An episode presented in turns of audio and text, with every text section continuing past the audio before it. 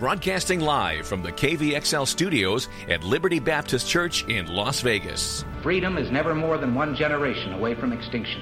The Frittle Show with Crystal Heath. I've said that we must be cautious in claiming God is on our side. I think the real question we must answer is, are we on his side? Faith, family, freedom. For me, it's very simple. I think we've got to get the country back on the right track with the most inspiring agenda. A voice in the desert.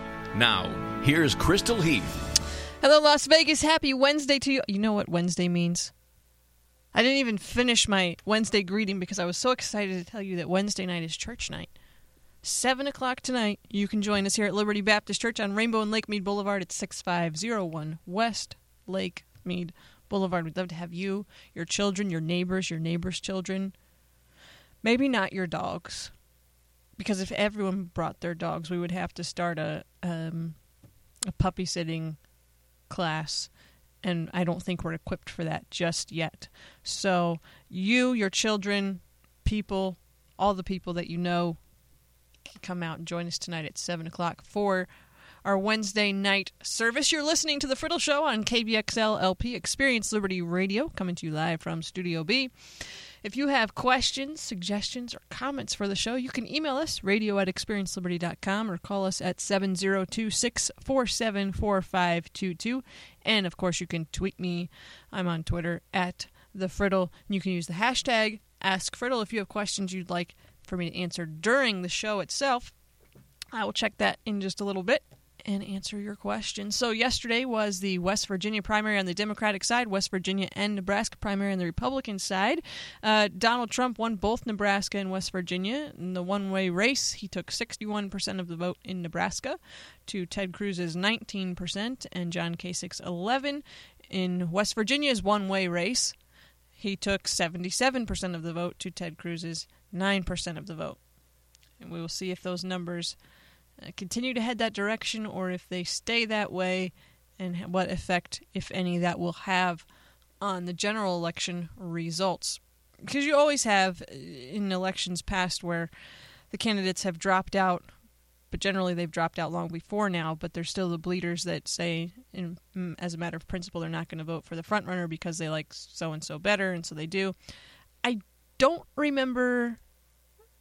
be wrong, but I don't remember anyone taking 19% and 11% of the vote in a state after it was down to a one-man race. I don't remember the frontrunner only getting 61% anywhere, which I think could be bad news for Mr. Trump, but I could be wrong. If you know the answer to that and you think I am wrong, tweet me @TheFrittle. On the Democratic side, though, it's getting very interesting. Yesterday, only West Virginia primaried, but in West Virginia, Bernie Sanders got 51% of the vote to Hillary Clinton's 36%. That gave him 16 delegates and her 11. So for pledged delegates, Hillary Clinton has 1,716.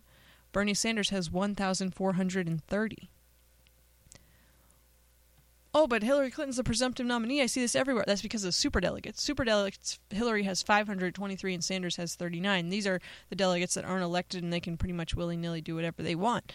Which, if you add those in, then Hillary has basically a 770 delegate lead, it looks like. But there are over 1,000 delegates still available on the Democratic side. I believe the number I saw yesterday was if Bernie Sanders wins 67% of the remaining delegates, Hillary Clinton could be in big trouble. And the man is on a roll right now. Like, he just keeps winning. He's winning so much, he's going to get tired of winning. I mean, you want to talk about winning. This guy is winning all the time, all over the place.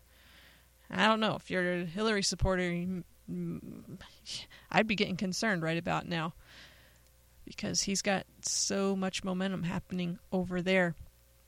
So Paul Ryan is set to meet with Donald Trump. He has said that he will step down from being the chairman of the GOP convention if Mr. Trump asks him to.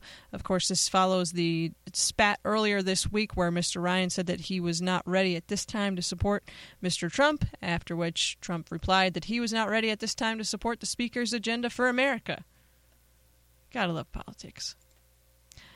My personal thought there is twofold. One, Paul Ryan's district in Wisconsin went heavily, and I mean heavily, to Ted Cruz.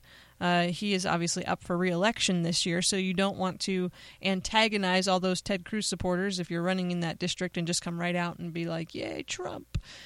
He's thinking about his own re-election. Yes, that's true. I don't find that as epically terrible as many other people do because it's his job and he believes that he is called to serve our country and that's what he's doing.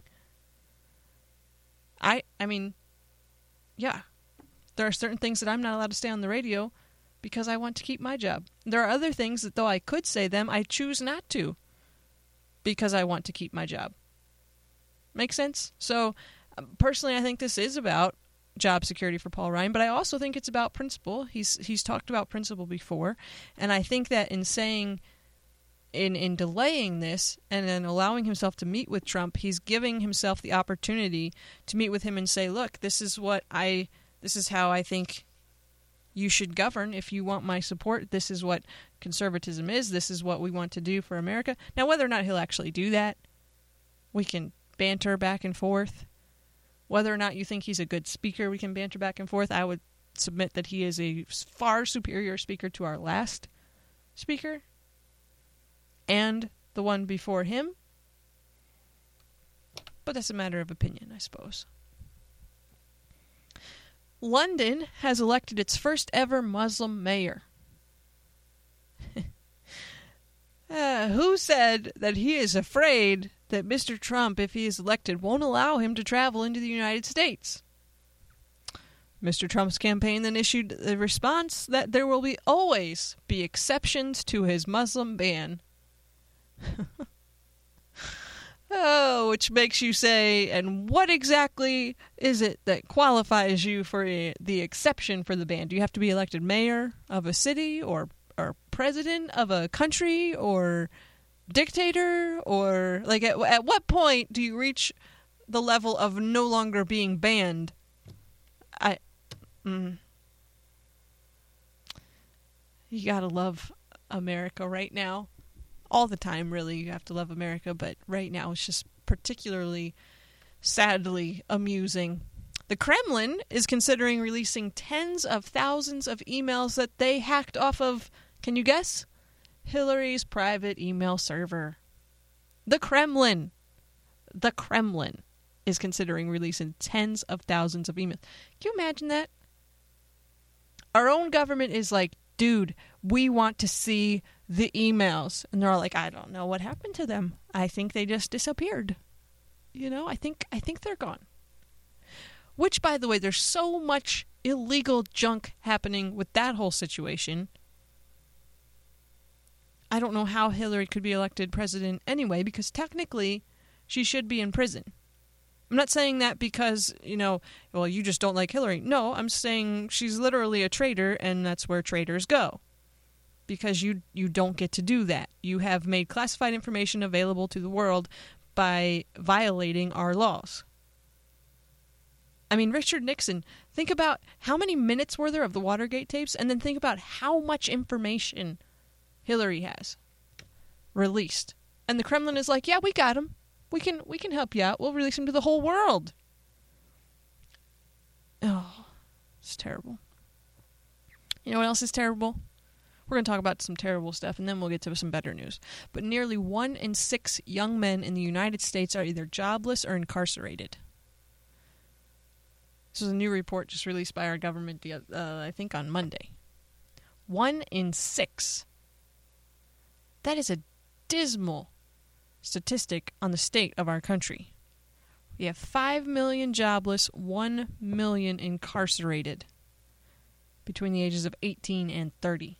Men. And there's just so much sadness and hopelessness and lack of direction and vision and downright misery in our country right now. I mean, people are just not happy. And you know there's only one answer to that, right? I mean, we can talk about economics.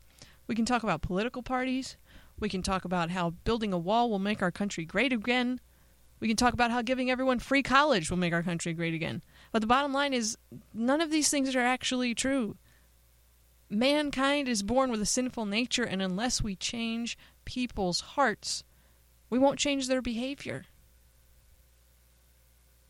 And joy and happiness doesn't come from building a wall or getting free education. It comes from Jesus Christ and a personal relationship with him. Okay, enough doom and gloom. Here's something crazy. Have you seen this? There is a Harvard alumni who's also a financial advisor, right? So I want you to picture in your mind what you would think of when you think of a Harvard alumni who's a financial advisor, right? You got that picture? Okay. Do you want to know what he has done? His name is Damien DeGrazia. He works on Wall Street. And he has created a group. I don't even know how to... Harlem Fight Nights. It's not your typical hand-to-hand male combat, though. These guys dress up literally in medieval suits of armor and attack each other with axes and clubs and medieval weaponry. There are teams of them, and the object is last man standing on your team wins.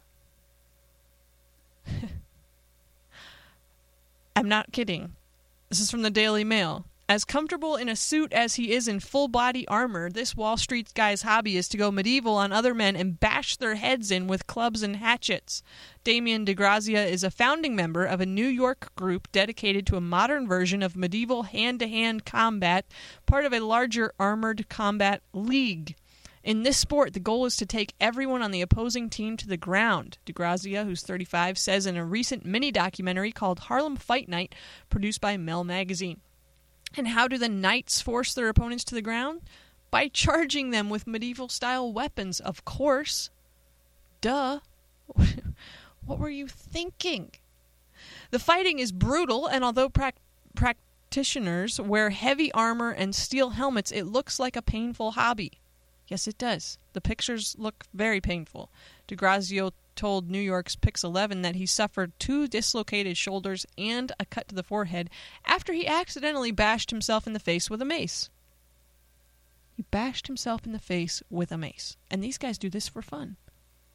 According to a 2014 Men's Journal story, the rules of the fighting are simple. Weapons must be blunt and are subject to a weight limit, and thrusting and stabbing is illegal. Otherwise, nearly anything goes. In a melee-style fight between two teams of several knights, the last team standing wins. DeGrazia says ACL fighting is a martial artist's dream. The American League of this thing has 200 fighters. And this is a sport, quote-unquote sport, in over 20 countries. They do world championships of this medieval cage fighting, team cage fighting, if you will.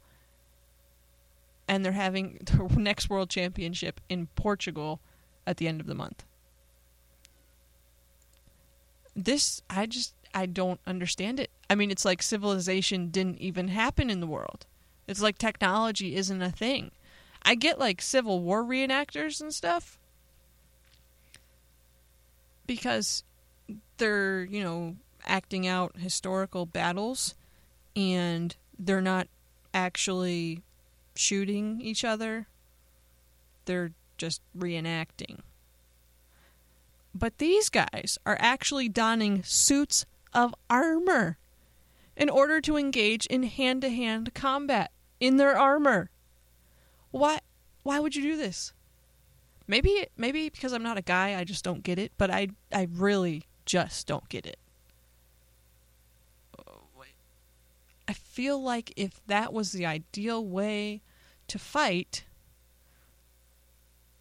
all the fighting guys, and when I say fighting guys, I mean no disrespect to our military, but this is how ridiculous I find this, would still be wearing suits of armor and attacking each other with maces and clubs and axes and stuff.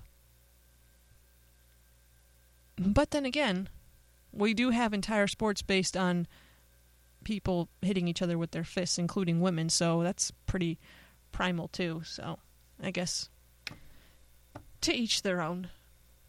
Here's another crazy bit of information. Budweiser is changing its branding to America for the summer through the election. Is that nuts or what? Now, granted, that's pretty much brilliant marketing. I mean, you've got the 4th of July coming, you've got Memorial Day coming, you've got the election coming. It's a big season of patriotism that we're stepping into. But America? Really? You would think there has to be some kind of trademark on America, right? I mean, or can Red Bull just come out one day and be like, now we are America? Or how about M&Ms? They can just start being America. Hey, I want some America. And everybody's going to be like, I don't know.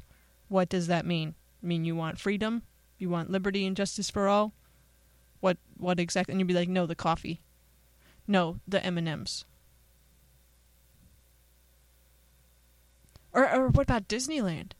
Can Disneyland just rebrand itself as America for the entire summer? And people would be like, yeah, I'm going to America for my summer vacation. And everybody sit there scratching their heads like, yeah, okay, me too. Have fun. Although really, I'm kind of surprised no one thought of this before. Because it is brilliant marketing. I don't like it. I don't like my country, the name of my country, being relegated and demoted to a beer brand. Because that's not America. That's not what made America great. And that's surely not what's going to make America great again if you go for that mantra. I mean, beer isn't even an American creation. So I'm not a fan of it. America is America. Did you ever wonder what would happen if instead of being named after the mapmaker Amerigo Vespucci, we had actually been named after Christopher Columbus? Like, what would the name of America be then? The United States of Christopher? The United States of Columbus? Columbia? That one's already taken, but it wasn't at the time. So someone is commenting that M&Ms would have to brand themselves as Canada. No. Because M&Ms are in fact made in New Jersey, I believe, is where the M&M Mars plant is. So that wouldn't work. Although, I think if another beverage brand wanted to one-up Budweiser, they could just, instead of making their brand be America, they could just go America. Be like, boom, America. Our brand is America. All right, so should we add an additional $18 trillion in debt over the next decade? It's an open question. Anyone can answer. You can tweet me. Should we add an additional $18 trillion in debt over the next 10 years? That's a ton of debt. Should we spend $18 trillion that we do not have? 12 zeros trillion. Trillion with 12 zeros. Because if Bernie Sanders become president, that's the minimum that we would be adding to our debt, according to a new bipartisan report. So this isn't some crazy, right-wing group that's doing this. No.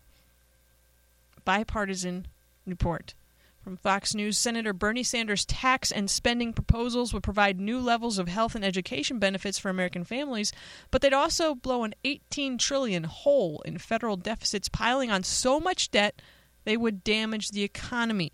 That sobering assessment comes from a joint analysis released Monday by the nonpartisan Urban Brookings Tax Policy Center and the Urban Institute Health Policy Center, well-known Washington think tanks. The bottom line? Democratic presidential candidate Sanders would raise taxes by more than $15 trillion over 10 years, with most of that paid by upper-income earners.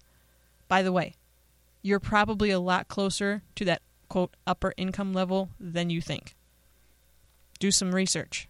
You might be scared. But that wouldn't be enough to cover the cost of his proposed government-run health care system, along with free undergraduate college, enhanced Social Security, family medical leave, and other new programs. As a result, in addition to the $15 trillion taxpayers would be paying for all these programs, we would also add another $18 trillion to federal debt in just one decade. This dramatic increase in government borrowing would crowd out private investment, raise interest rates, further increase government borrowing costs, and retard economic growth, the analysis concluded. Wow. That is not good news. I'm sorry, I said we were going to transition to good news, and that was not it. So instead, here's something good. Today's programming is brought to you by Krispy Kreme Donuts fundraising opportunities. Krispy Kreme fundraisers are available year-round. They can take place over 1 to 2 days or 1 to 2 weeks. If your educational, religious, community, or charitable cause is looking for a fun way to meet your financial goals, Krispy Kreme can help. Krispy Kreme provides free fundraising materials for your use, and you can visit krispykreme.com/fundraising or your local Krispy Kreme to learn more. Our thanks to Krispy Kreme for their support of KVXL programming. When we get back in just a minute, we are going to have Barbara Marshall. Barbara is the mom of Denver Broncos linebacker Brandon Marshall. She's going to join us. Since this past week was Mother's Day, we wanted to get a fun mom on here, so we're going to talk with her. For now, this is going to be Jimmy Needham. We're going to save him. We're going to do Chris Tomlin at the Cross. We'll be back in just a minute. Do not go away. And welcome back. You're listening to KVXL-LP 101.1 FM here in Las Vegas. We're very excited today. We have, well, you know that the Broncos are my favorite team. Of all the teams in all the sports, the Broncos are the only ones that anyone should watch, really. And Denver Broncos linebacker Brandon Marshall's mom, Barbara, has joined us today on the show. Barbara, thank you so much for being here. Thank you for having me. Good morning, everyone. Oh, it's a pleasure, and I think it's really cool, too, being here in Las Vegas. I didn't realize until my brother Jonathan helped us connect that Brandon grew up here in Las Vegas. Is that right? Yes, he did. Right in North Las Vegas. Very cool. Where did he go to high school here? Yes, he went to high school at Cimarron. Cimarron. Awesome. I vote at Cimarron. Yeah. Uh-huh. So did you ever think that one day your son would grow up not only to play in the NFL, but go on to win the Super Bowl? Well, he showed signs early of being great in sports, and he had a passion for football. Mm-hmm. So, I saw him doing great things, but it's just been amazing how his career has just exploded. It really has, having grown up a Broncos fan, it was fun to watch him go from. Did he sign with? Was it the Jaguars that he signed with out of the draft? Yes. So, they drafted him 5th round. Mm-hmm. And then he comes over to the Broncos. He's on the practice squad, I think, and then he ended up coming in after someone got injured. I forget who it was, and then just became pretty much our superstar linebacker there, which is just phenomenal story in and of itself. But and now he's doing all these great things in the community as well. When did he first get involved with sports, and was it always just football? No, I have 2 sons. He has a brother, Marcus, and I started them out early in sports. So the first thing that they did was soccer at 3, mm-hmm. and then it progressed to t-ball, baseball. Brandon couldn't play football until he was 8 because of, how his birthday fell for mm-hmm. the Pop Warner rules. Sure. So Marcus was able to start at 7. So Brandon was a little, peeved about that. he really, really wanted to play football. That he was, he's always been passionate about it. But they played, golf, tennis, basketball. The other great sport they played was baseball. Mm-hmm. But he ultimately fell into football, and he also ran track. So, wow, he's just an all-around athlete. Do you think that helps kids if you get them involved in more than one sport? Does that make them a better rounded athlete to eventually pursue whatever sport is their main sport? Well, it depends on the child. For me, as a single mom, it was a matter of keeping them busy, and so they're busy. They stay out of trouble. Yeah. And they showed interest in, football and baseball. And so I wanted to do my best to, keep them in it as much as possible. But I think, as a parent, if you can gauge what it is that your child's interested in, and even if it is just one sport, mm-hmm. and, they can excel at that, then that's wonderful. So obviously this last Sunday was Mother's Day, and that was one of the reasons I wanted to have you on to talk about some parenting tips. But before we get there, I remember a story. You've worked with my brother and write some different articles for him. And I remember, I think it was it last Mother's Day that Brandon got you a pretty epic gift? Yes. Surprised me with a new car. Very 2015 cool. Chevy Equinox, yes. Was he? I had no idea. Did he come through again this year? What they did was, my birthday was April 11th, and they got me again. They surprised me. They had a big birthday party for me with all my friends and family. They flew me out to Vegas. I had no idea. You know, I'm just going out there just to, you know, go to a show, sure, hang out a little bit with the family, and I walk in and there's everybody. So it was very emotional. And then we went to the show, and, you know, so I was able to just spend 4 or 5 days with the family. So that was Mother's Day, birthday, all rolled up in one. Very nice. So obviously you've done a great job raising your boys. They're considerate, they're compassionate, they're effective in the community, reaching out. What is it that made you successful as a parent, do you think? Well, because, you know, a lot of parents aren't in your shoes. Most parents don't have kids that are playing professional sports or in the spotlight like this. How did you keep them on the straight and narrow, if you will, and keep them centered and grounded? A lot of prayer. I kept them in church. Mm-hmm. You know, church activities, the choir, the church step team, things in the community. Brandon and Marcus were both part of the Catholic Leadership League, which was sort of a mentoring program for young men, mm-hmm. So that, you know, if they decide to go to college, then they want to join a fraternity, then they can, and just, you know, family support. Mm-hmm. And how did you deal with the transition from, you know, they're young, they're little boys, they're playing football, and then they become teenagers, and it's just you know, you're the single mom. How did you deal with that transition from boyhood to manhood?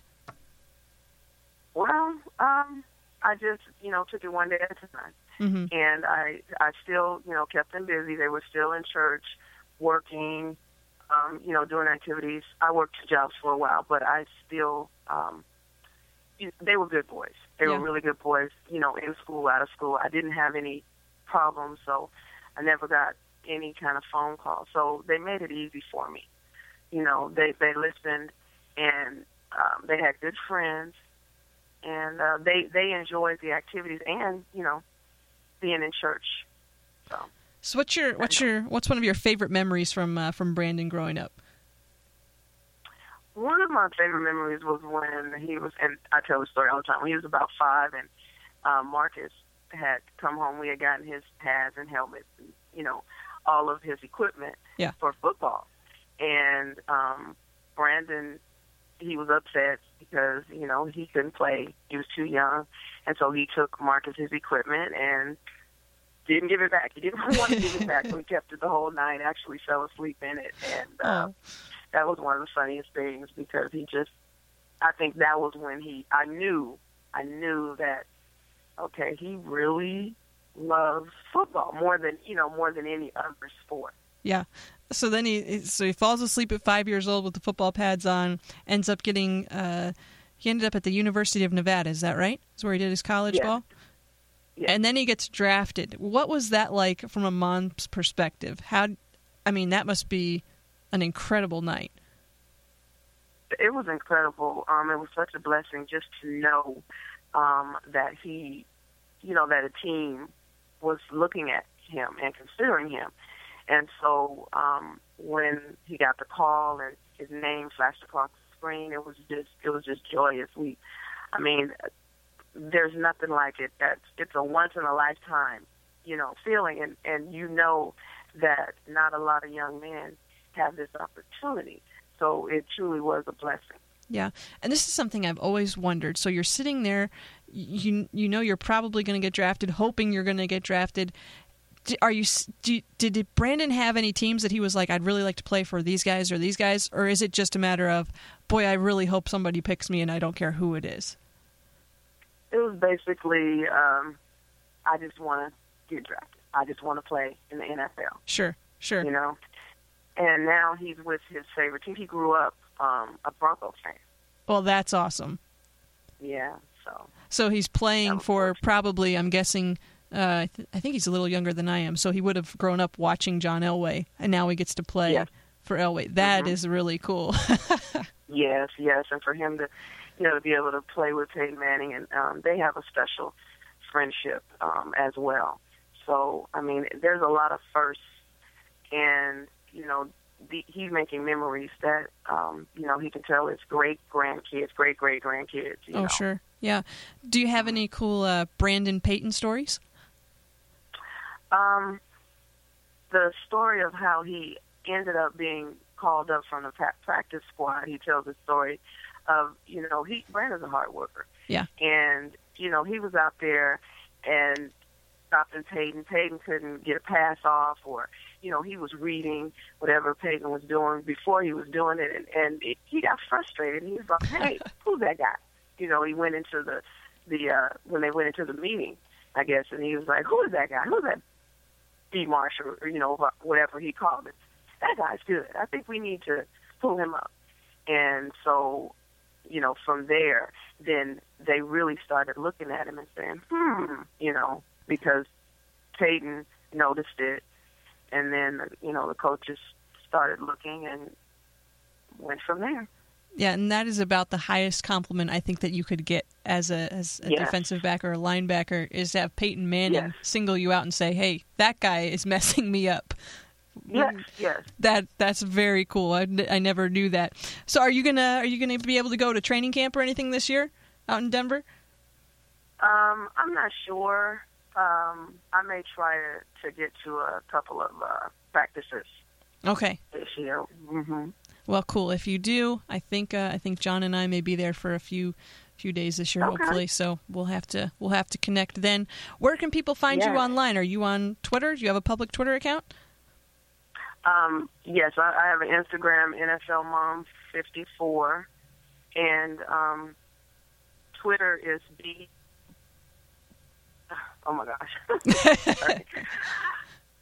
BM Marshall.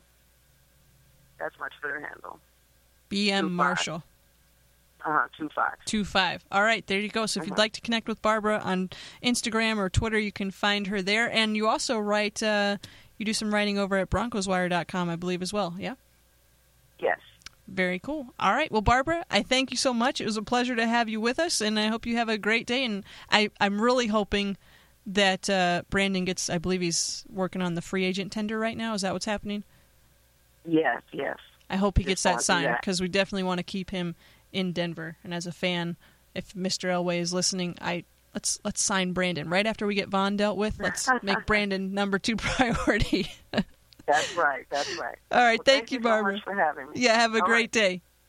You too. Bye-bye. Bye. All right, everyone. That was Brandon Marshall, Broncos linebacker number 54. That was his mom talking about some parenting tips and what it was like being Brandon Marshall's mom. Well, what it is like. Still his mom. We're going to play Jimmy Needham with It Is Finished right now, and we'll be back in just a minute. You're listening to KBXL-LP 101.1 FM here in Las Vegas. Don't go away. Thousands of years ago, a story began. Let there be light. The story that will never end, because this is the story of God's love for us. I have heard their cry. Look, the wolves! I can't believe my eyes! In a while, we shall be able to pass on dry land. See the salvation of the Lord! You sent me to heal the brokenhearted and to announce that captives shall be released. Father, into your hands I commit my spirit. He has risen. He is alive. Welcome to the Lamplighter Classic Audio Series. You are there. Now you can enjoy this Lamplighter Classic. You are there, together as a family.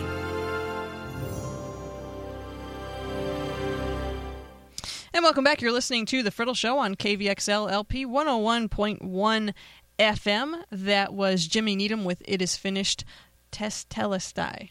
That's the Greek word for It Is Finished. And then that was a generic Lamplighter Theater promo. We air Lamplighter Theater here on KVXL every Saturday at noon. It's our cap on our Saturday morning kids' time. If you have kids or for those of you who are young at heart and enjoy things like Adventures in Odyssey and Patch the Pirate and songs about camp food. And, you know, I think we play some Disney music on Saturday mornings, too. Saturday mornings are just fun, so I would encourage you at least once listen to us on Saturday mornings or have us playing in the background, because you and your kiddos might enjoy our fun Saturday morning time. Tomorrow on the show, we are going to talk about what Vladimir Putin is saying the world should do. Yes, believe me, you do want to know this. How Oregon officials are really getting things messed up. Also, National Gay Monument. We're considering having one of those. And Israel. We're going to talk a lot about Israel tomorrow and the Golan Heights. You do not want to miss that. On Monday, we are going to have Robert Herjavec. If you're a Shark Tank fan, is the Robert. Nice Robert. The one that sits all the way on the right if you're looking at your screen. Like, not Mark Cuban, not the basketball guy, the one on the other end. Robert Herjavec is going to be on Monday. I'm really excited about that. Actually, a little bit nervous. I don't usually get nervous for interviews. That one I'm a little bit nervous about. Oh, so we just had Football Mom on. Brandon Marshall's mom, Barbara. Really sweet lady. Enjoyed talking with her. I probably may have enjoyed it more than you. Unless you're a Broncos fan, then you probably enjoyed it as much as I did, hopefully.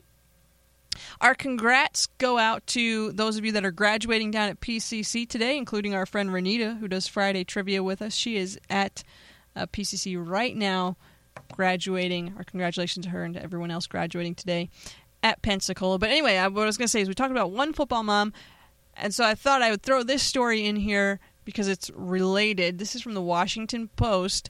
No to Rolexes, yes to brownies. Eli Apple's mom is the NFL Draft's official winner. So the NFL Draft happened a few weeks ago. It's safe to say that Eli Apple's mom, Annie, has made such of an impact on football fans in the past 8 days. Or, I'm sorry, has made as much of an impact on football fans in the past 8 days as her son has. Last week, the Ohio State standout was taken 10th overall in the 2016 NFL Draft by the New York Giants. Annie Apple told Eli not to pick up the phone when he got a call because she thought it was a telemarketer. It wasn't. It was the Giants. That would be just the first of many moments Annie has endeared herself to the internet in the past week. She began her spotlight tour by tweeting, quote, praying for all the thirsty girls. I'm going to paraphrase what she said to keep it family friendly. Trying to get the attention of the new NFL rookies. Only Jesus can quench your thirst. That tweet came hours after her son's college teammate Ezekiel Elliott's Snapchat fiasco, which if you were watching the draft, you know all about that. Ezekiel Elliott was not wise with his Snapchat, and that was just a big deal. But so she tweeted this. Then Annie chronicled her son's journey to the NFL Draft in Sports Illustrated, and she included commentary on how the NFL might improve the experience for the draft picks' families during the festivities. She said, quote, there was a wonderful welcome reception for the family, though whomever planned the event forgot to include desserts. This is what happens when skinny women rule the world. They forget the chocolate. Clearly the commissioner owes me a brownie. And she was, of course, being lighthearted when she said that. But according to ESPN, last week NFL Commissioner Roger Goodell made sure she got her dessert. They sent her a whole package of brownies just for her. But that wasn't all Annie had to say during draft week. She could probably write a draft etiquette book, actually, for the league, team, and players alike. She said, quote, Eli, this is her son, was offered Rolex watches and diamonds to wear on draft day. I told him, dude, you're an unemployed college dropout. You will not be on TV with a Rolex. So we decided if he needed to know what time it was, he could just look at his phone, and I bought him a portable charger. Now, there's a good mom. She's like, you didn't earn that. There's no reason that you deserve to be on TV with Rolex and diamonds. You, here is a phone charger. If you need to know the time, you keep your phone charged. Go, Mom. That's just a fun little story to get you on your way this Wednesday. Remember, we have church tonight at 7 o'clock. We'd love to have you here with us. We'll be back tomorrow morning at 7 a.m. You can also always find us online 24/7, 365 at kvxl101.com. You can catch this show at 7 a.m., 6 p.m. every day on KVXL, or at 6 p.m. Pacific Time on the 405media.com. We also now have a podcast. You can find us on SoundCloud. You can go to soundcloud.com/The Frittle Show and find past episodes of the show there. Hopefully, by the end of this week, you will also be able to find us on iTunes, which will be very exciting. Or at least, you know, to me, it's exciting. Hopefully, you can be excited about it, too. That's all the time we have left for today. Thank you for joining us. Hope to see you tonight at church, and we are going to close the day. I haven't played this one in a while on the show, so we're going to close the day with The Hand That Holds the Storm from Veritas. Sing along if you know it.